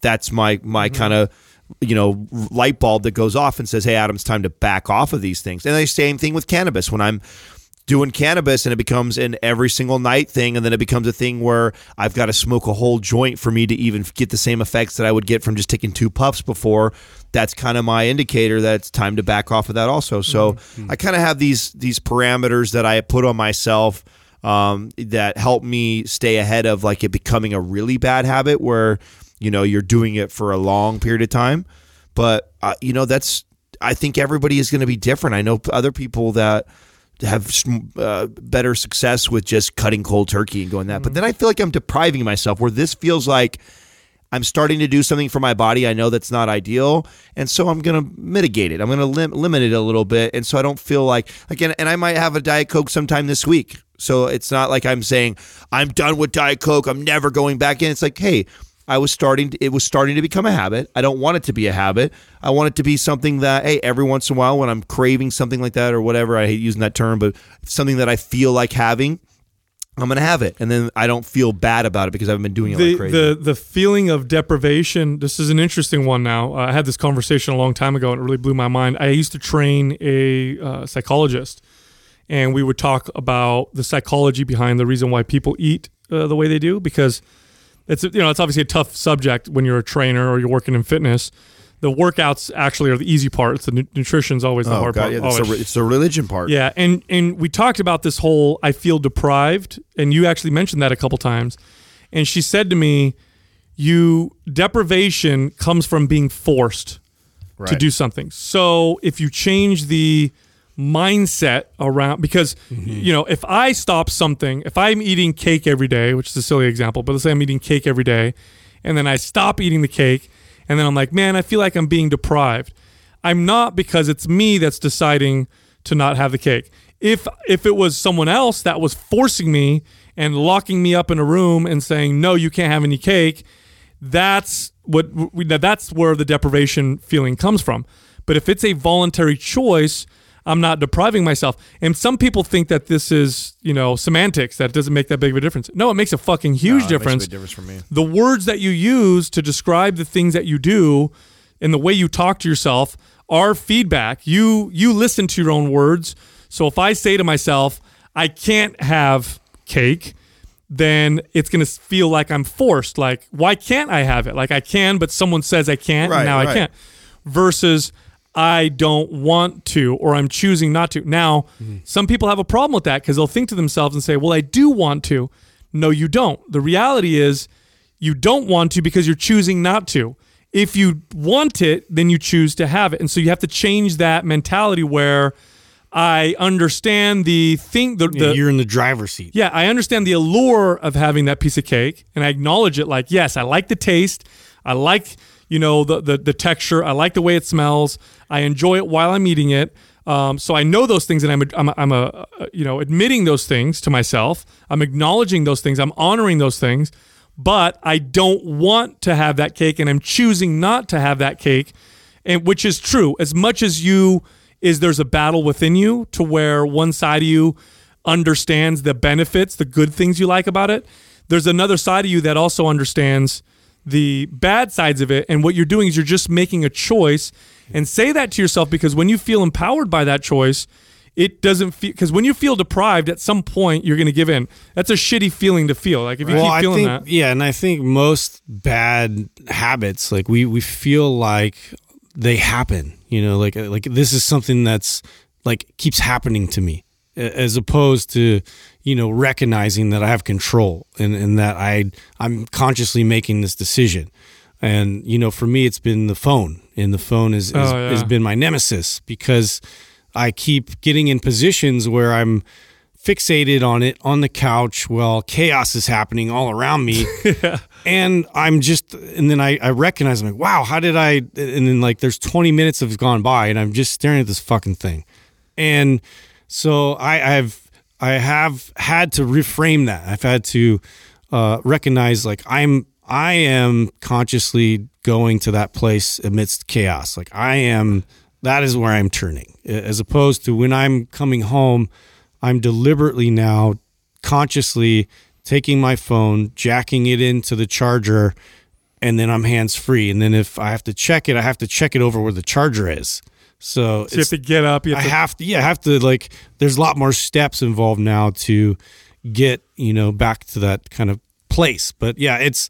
I used to just justify it with work, justify it with, um, you know, people need to get a hold of me, whatever the fuck it was. It it, it was always something that was uh, outside of my handle. Whereas that's that's stupid. That's that's that's my own fault. this is what happens with uh, bad habits by the way is that and this is a cycle that you can you can try to recognize in yourself. I recognize it myself and it's very tough because you know your ego or whatever you want to call it doesn't fucking like it when someone else points it out or when you even identify it in yourself because what happens is you'll have a bad habit or a habit that you want to change. Let's not even call it bad just something you want to change.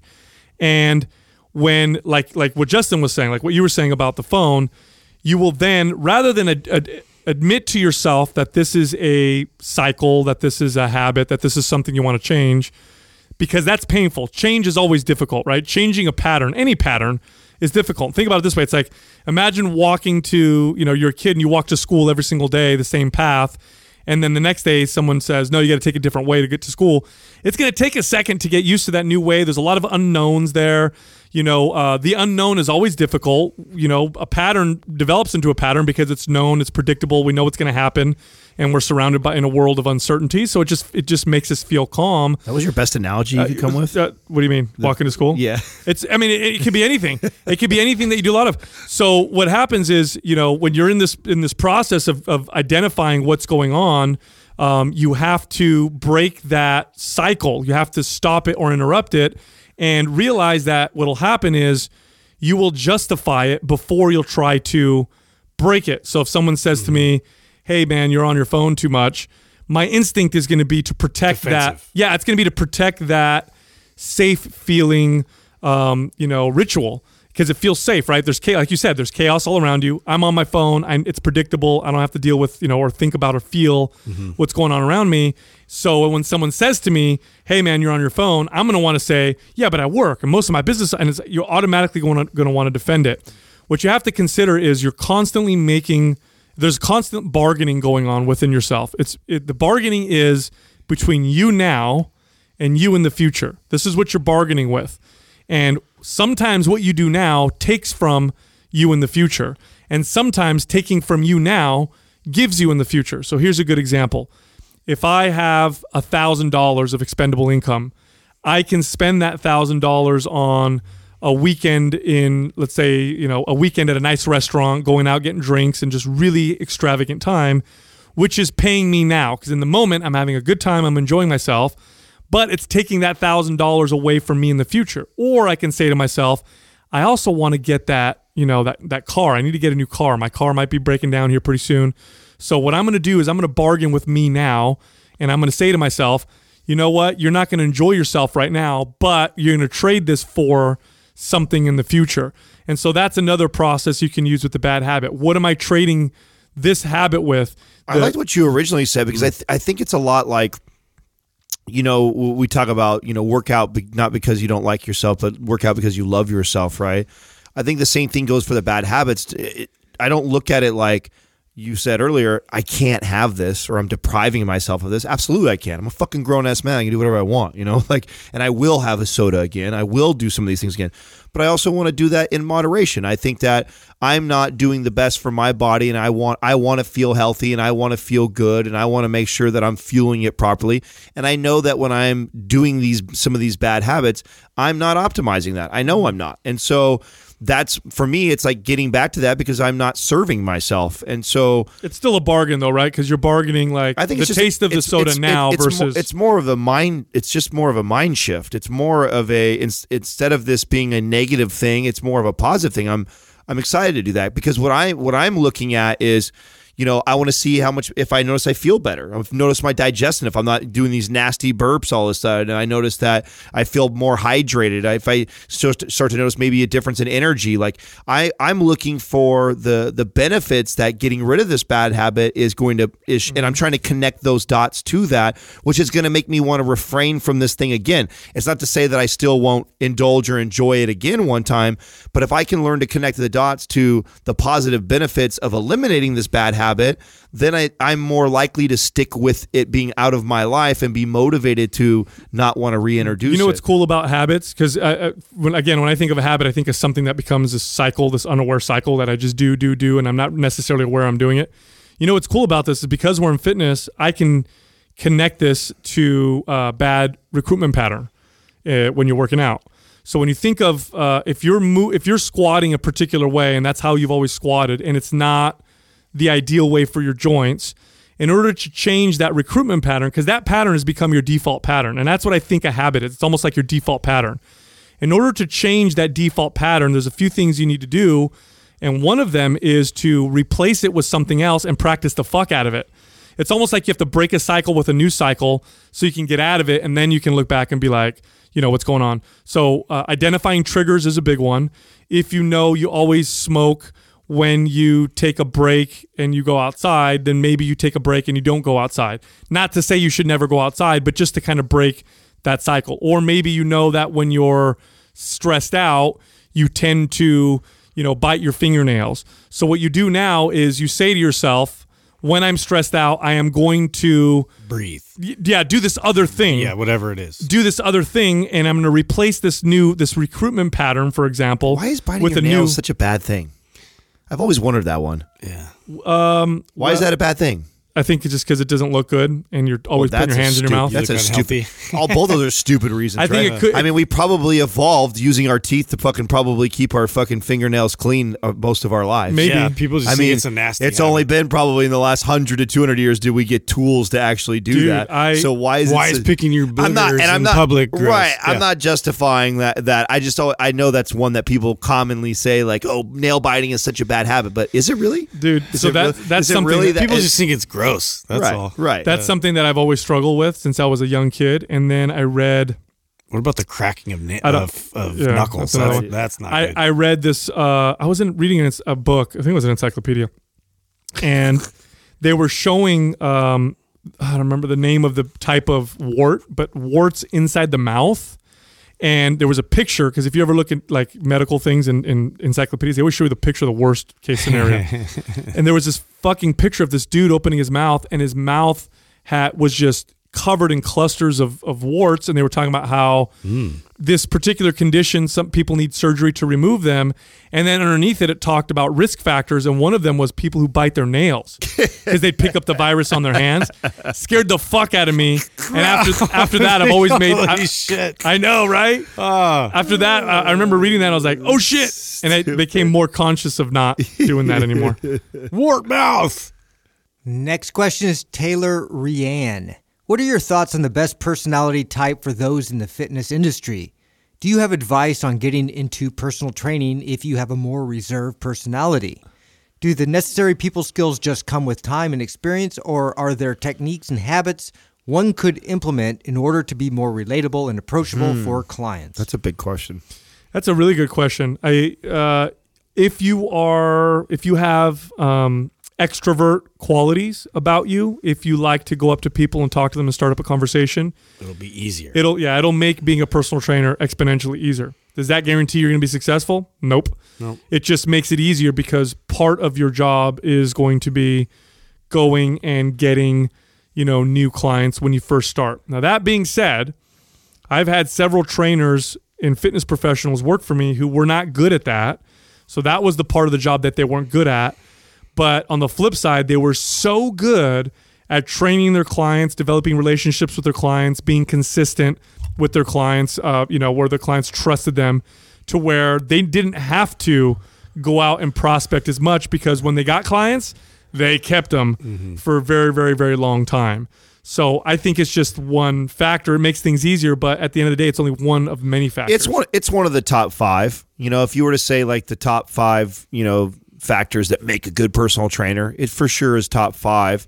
But just like you're saying, I've had many. I mean, uh, Justin's an example of this. Justin wasn't Mister fucking you know loud, outgoing personality and talking to people all over the place. Like he was a, a quiet, more reserved trainer, but he excelled on the the training part, like way beyond most of the average trainers. Right. So, I think if you're not going to have that, then you probably need to separate yourself somewhere else. Right. So, if that's somewhere you really lack then you you want to be on your you better be one of the smarter trainers when it comes to nutrition, one of the smarter trainers when it comes to biomechanics, and you have you do really good maybe one on one privately where you're just talking to that one person.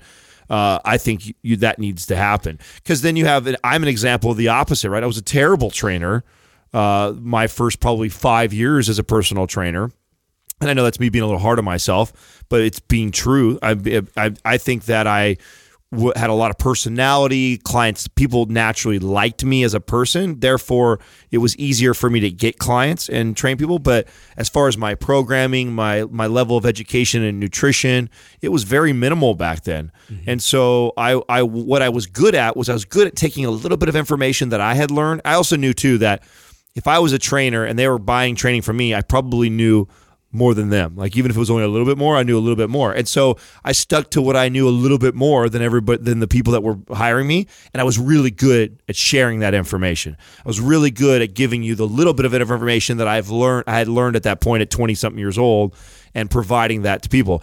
But I wasn't an expert by any means. There was lots of other trainers that were way smarter than I was. Now over time, the education and experience, then that all developed. You know, after I've gotten a bunch of certifications and have been training for 10 plus years and thousands of clients, well, now I've formed into being a really good trainer when it comes to nutrition and mechanics, and then I'm still that personable person. Yeah, I mean, I I think you definitely nailed the fact that that was something that I had to develop. You know, and that was I can identify with this on some level. I mean, I I, I wouldn't consider myself a super introvert. You know, going into especially in a one-on-one setting. I think it's more for me. The intimidation was the unknown and uh, getting into a group setting where I had to kind of lead and and then uh, communicate to everybody. That was always something that I really struggled with. But um, this is this is something that you can develop.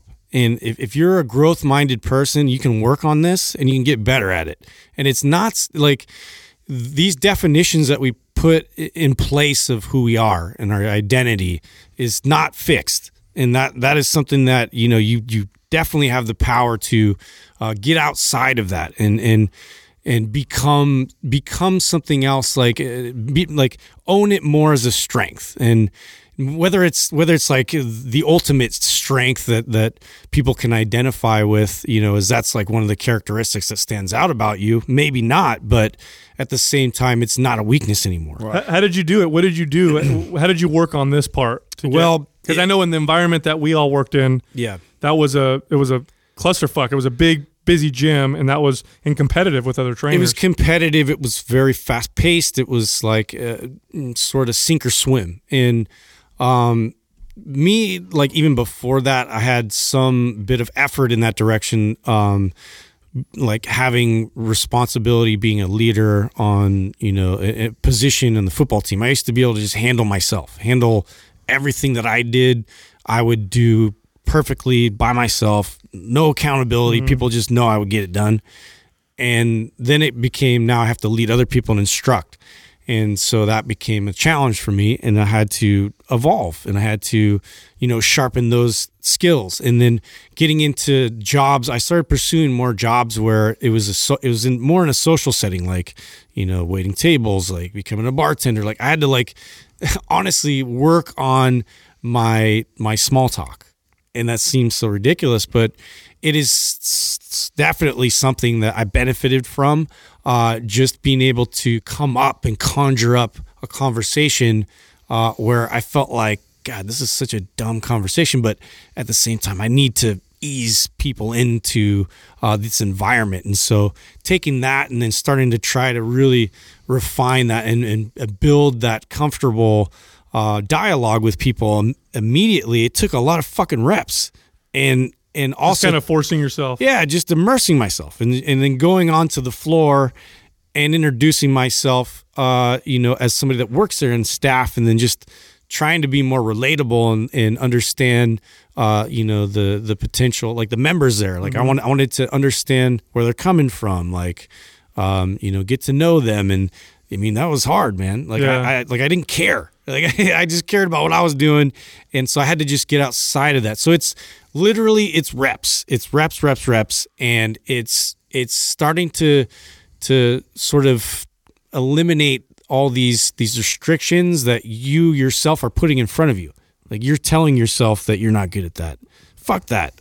Be better at it, and just just completely tackle it with a different mindset. I so it's funny for me with this particular type of question. Uh, in the gym, um, I'm extreme extrovert. I'm super talk to everybody, make it happen. I'll get on the I'll get on the intercom. I'll make an I'll stand on the front desk, make an announcement to the whole gym. No problem. But I'm not actually an, uh, an extrovert. I'm I'm kind of both, and it depends on the environment. Like if you put me in a different environment, and I'll have a tough time just going up and just talking to random people. Once I start, it's not a problem, but I'm not super extroverted. But it's funny, the gym environment I was. As soon as I was in the gym and as soon as I had on the shirt that showed that I worked at this place, because I felt that sense of authority, like, okay, now I work here and this is what I'm supposed to do, then I, and it was the fear. All it was was the fear was gone. Now I can talk to anybody and have a great time about it. And it was like mm-hmm. a complete, like I was a completely different person. Probably one of the reasons why I fell in love with it is because working in gyms brought the best out of me in that regard. In that particular regard, that was the absolute best. If only I had those skills, you know, at a party talking to girls and stuff. And I wasn't super introverted there either, but I wasn't like I was in the gym. Like in the gym, I was a superstar from day one, is because I felt like it was my space and I could just, you know, talk to anybody and have a great time. And I was getting, I had 30 clients before I was certified. They put me in there as as, a tra- as a trainer to learn from other trainers for uh, I had two weeks. They gave me two weeks until the certification class came up, and so they said, you know what, you could start, and for the next two weeks, you could do these orientations with other trainers. And I got myself 30 clients, and all of them waited for me to get certified, and it was 100% because I was fearless and I just talked to people. One of the hardest things about talking to people in general, um, but even especially in the gym, is that initial part of the conversation, the break. Like, how do I start the conversation? Once a conversation gets going, it's a lot easier for most people. So here's an easy tip, super super easy tip. One of the easiest things you could do is park yourself at the front desk.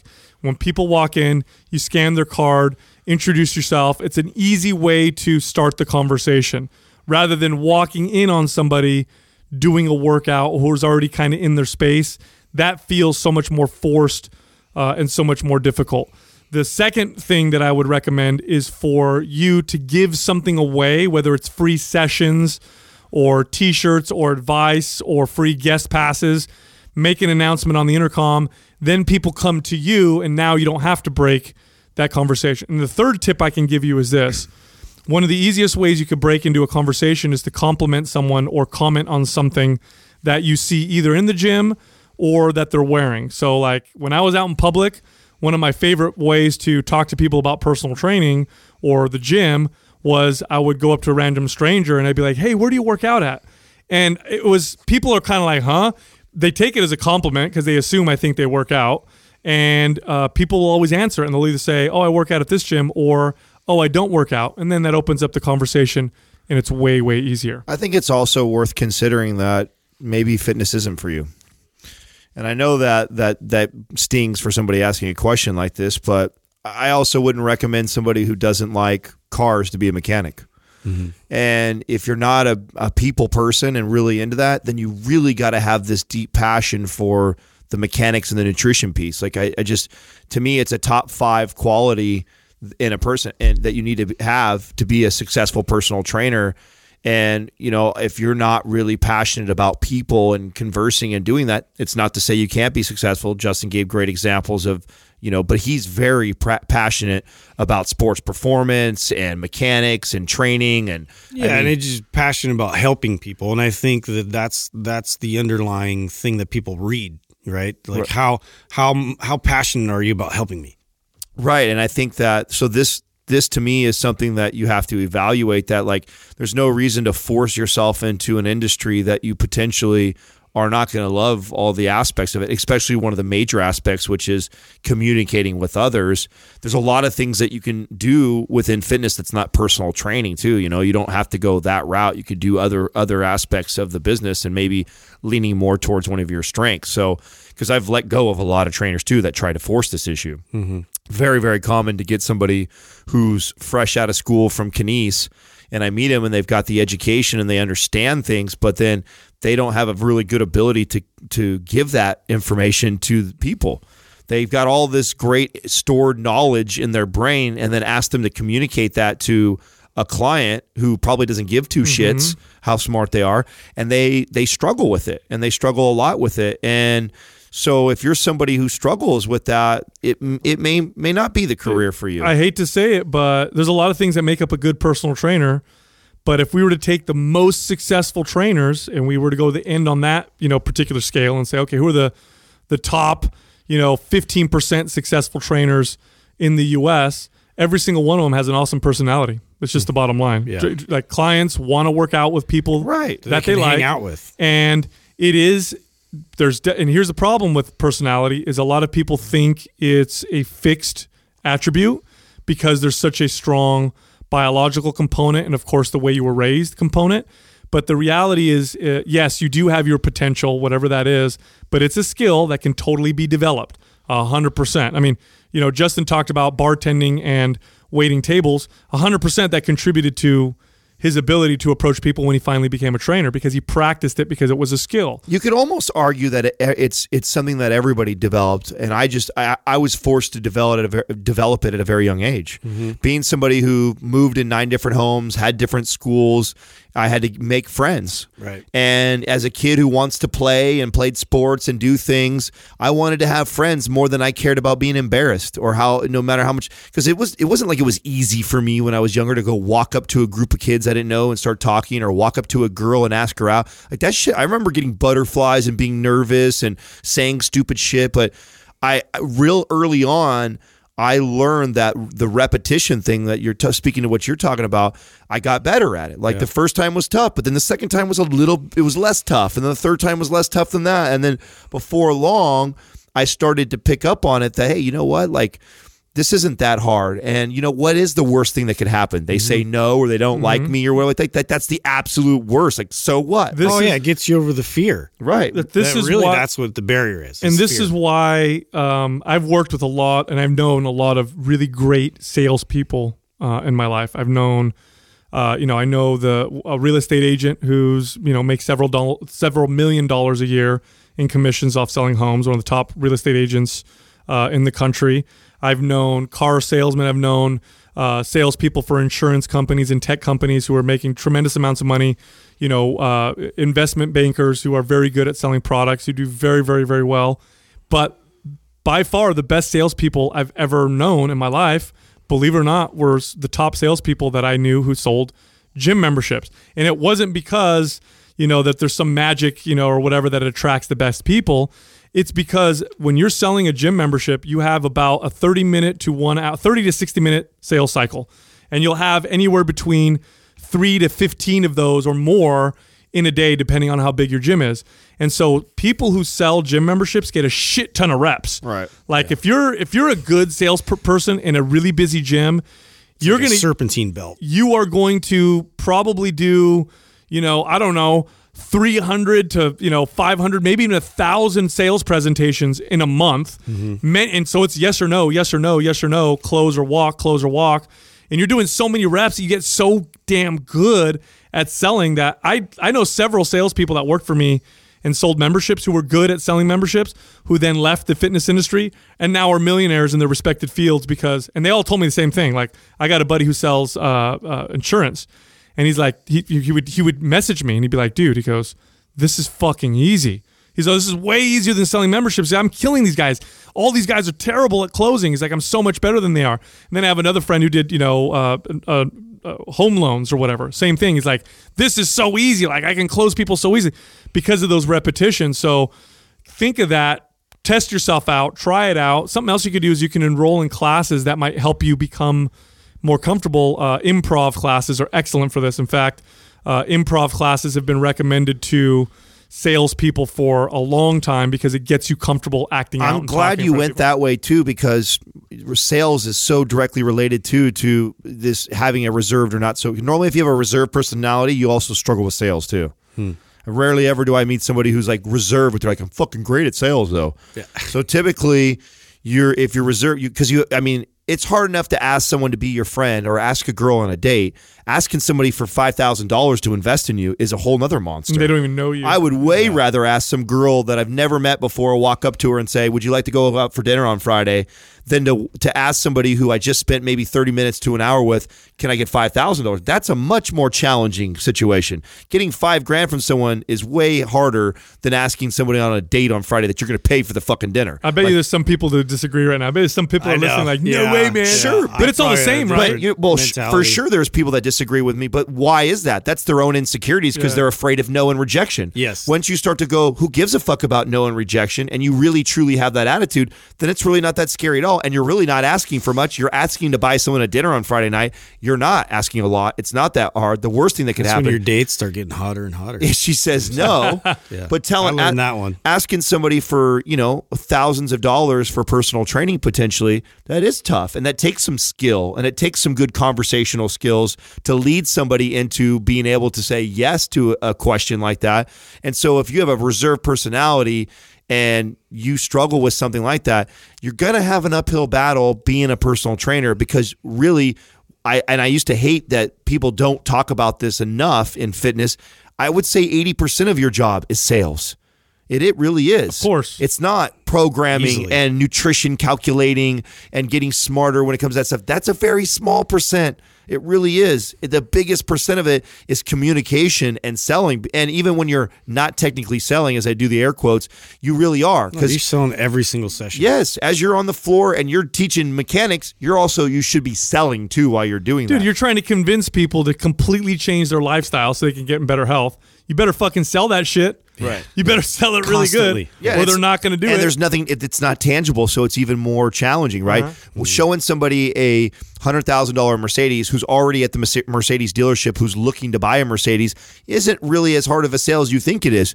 Try getting someone walking in the gym and then painting the picture of what health and fitness looks like for them. oh, and by the way, you got to change your lifestyle every day. You Oh, and- change how you eat every and day. by the way, you're going to pay me right What now, but you you're not going right to get now. to see it for six months. You Yeah, know what I'm saying? So it's like, could you imagine selling a Mercedes for a hundred grand and saying you, You gotta dri- do all the work. You don't get to drive it for a year. Here, buy the. Fuck you. You can buy this Mercedes, but then you have to build it. Yeah. So you got to spend a, a couple Yeah, hours a day building build it. Mercedes You got to learn how to build it. You got to learn all about the Right. mechanics. Nothing sexy. I'll about hand it. you the parts. Nothing Yeah. sexy about that. No, so, no, no. I mean, I like to keep it real with people that ask good questions like this because I think it's a very good question. But in my experience, I've had an opportunity to probably, I don't know, lead and manage well over a few hundred personal trainers. And, you know, having people skills that you can develop. Uh, is a big part of the gym. So if you're if you're not comfortable with doing that, and maybe you don't like sales, you might want to reconsider what exactly you do in fitness, and maybe personal training clients may not be the best thing. Hey, you know what? I've been getting, uh, I've been thinking about this for a second. That there's a lot of listeners that maybe don't follow us on our social media outlet of choice, which is Instagram.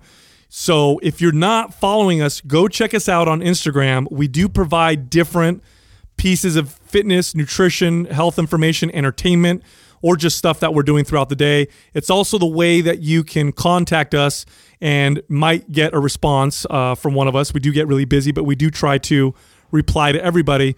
The place to find us on social media is Instagram, and we're all uh, Mind Pump and then our name. So I'm Mind Pump Sal, Mind Pump Adam, and then we have Mind Pump Justin. Thank you for listening to Mind Pump. If your goal is to build and shape your body, dramatically improve your health and energy, and maximize your overall performance, check out our discounted RGB Super Bundle at mindpumpmedia.com.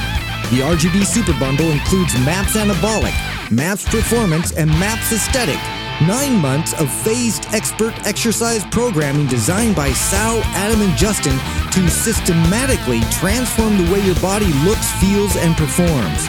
With detailed workout blueprints and over 200 videos, the RGB Super Bundle is like having Sal, Adam, and Justin as your own personal trainers, but at a fraction of the price.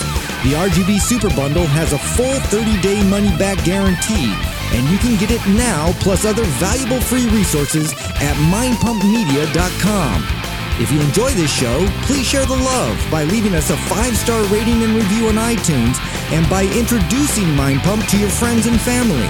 We thank you for your support, and until next time, this is Mind Pump.